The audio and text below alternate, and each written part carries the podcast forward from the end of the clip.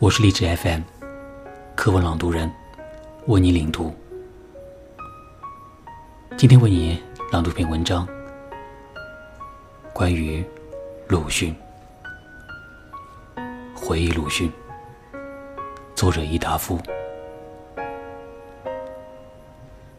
鲁迅的烟瘾一向是很大的，在北京的时候，他吸的总是。哈德门牌的十支装包。当他在人前吸烟的时候，他总探手进他那件灰布棉袄的袋里去摸出一支吸。他似乎不喜欢将烟包先拿出来，然后再从烟包里抽出一支，而再将烟包。塞回袋里去。他这脾气，一直到了上海，人没有改过。不晓得是为了怕麻烦的原因呢，亦或为了怕人家看见他所吸的烟是什么牌。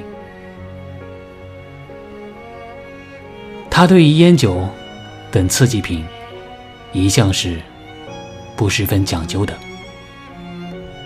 对于酒，也是同烟一样，它的量虽则并不大，但却老爱喝一点。在北平的时候，我曾和他在东安市场的一家小羊肉铺里喝过白干。到了上海之后，所喝的大抵是黄酒了，但五加皮。白玫瑰，他也喝；啤酒、白兰地，他也喝。不过，总喝的不多。爱护他、关心他的健康、无微不至的景颂女士，有一次问我：“周先生平时喜欢喝一点酒，还是给他喝什么酒好？”我当然答以黄酒第一，但景颂女士却说，她喝黄酒时，老要亮喝的很多，所以近来她在给她喝五加皮，并且说，因为五加皮酒性太烈，他所以老把酒塞在平时拔开，好叫消散一点酒气，变得淡些。在这些地方，本看出宋锦女士的一心是为鲁迅牺牲的伟大精神来。仔细一想，真有叫人感激的下眼泪的。但我当时却笑了，笑他的太没有对于酒的认识。当然，他远远晓得酒精成分多少的科学常识。可是爱人爱的过分时，常识也往往。会被热炽的真情掩蔽下去。我与讲完了质余量的问题，讲完了酒精成分的比较问题之后，就劝他以后顶好是给周先生以好的陈黄酒喝，否则还是喝啤酒。这一段谈话过后不久，忽而有一天，鲁迅。送了我两瓶十多年的绍兴黄酒，说是一位绍兴同乡带出来送他的，我这才放了心，相信以后他总不再喝五加皮等烈酒了。在这自由大同盟活动的期间，对于平常的聚会，总不出席的鲁迅，却于每次开会时一定先期而到。并且对于事物是一向不善处置的鲁迅，将分派给他的事物也总办得井井有条。从这里，我们又可以看出，鲁迅不仅是一个只会舞文弄墨的空头文学家，对于食物，他原是也具有实际干才的。说到了食物，我又不得不想起我们河边的那一个杂志《奔流》，名义上虽则是我和他河边的刊物，但关于校对、辑稿、算发稿费等琐碎的事物，完全是鲁迅一个人笑得牢。他的做事物的精神，也可以从他的整理书斋。和教育原稿等小事件上看得出来。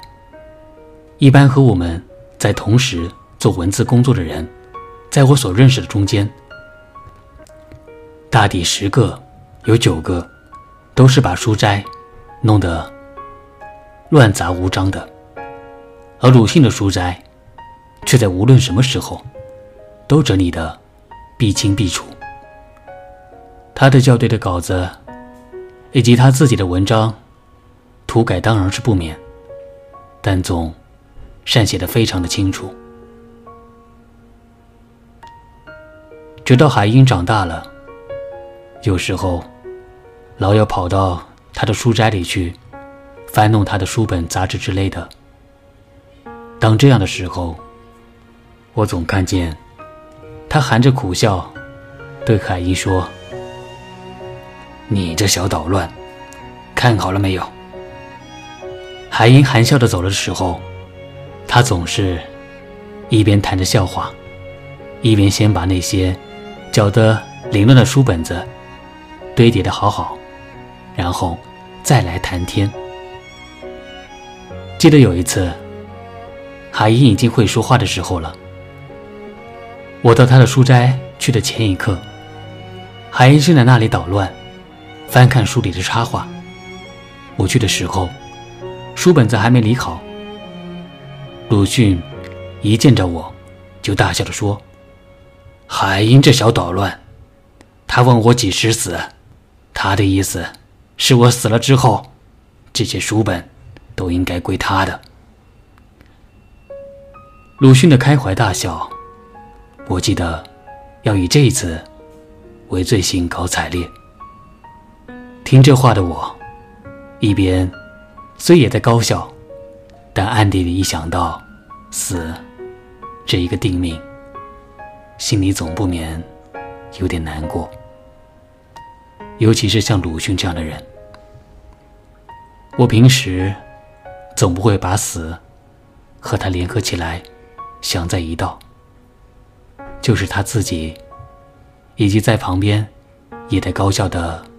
景颂女士，在当时，当然，也对于死这一观念的极微细的实感都没有的。这事情大约是在他去世之前的两三年的时候，到了他死之后，在万国殡仪馆晨练出殡的上午。我一面看到了他的仪容，一面又看见海英，仍是若无其事的在人前穿了小小的丧服，在那里快快乐乐的跑。我的心真有点儿叫的难耐。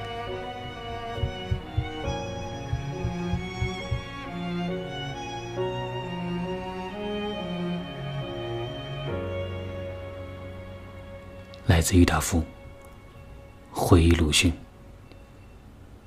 我是童某，为您领读。我们下期再见。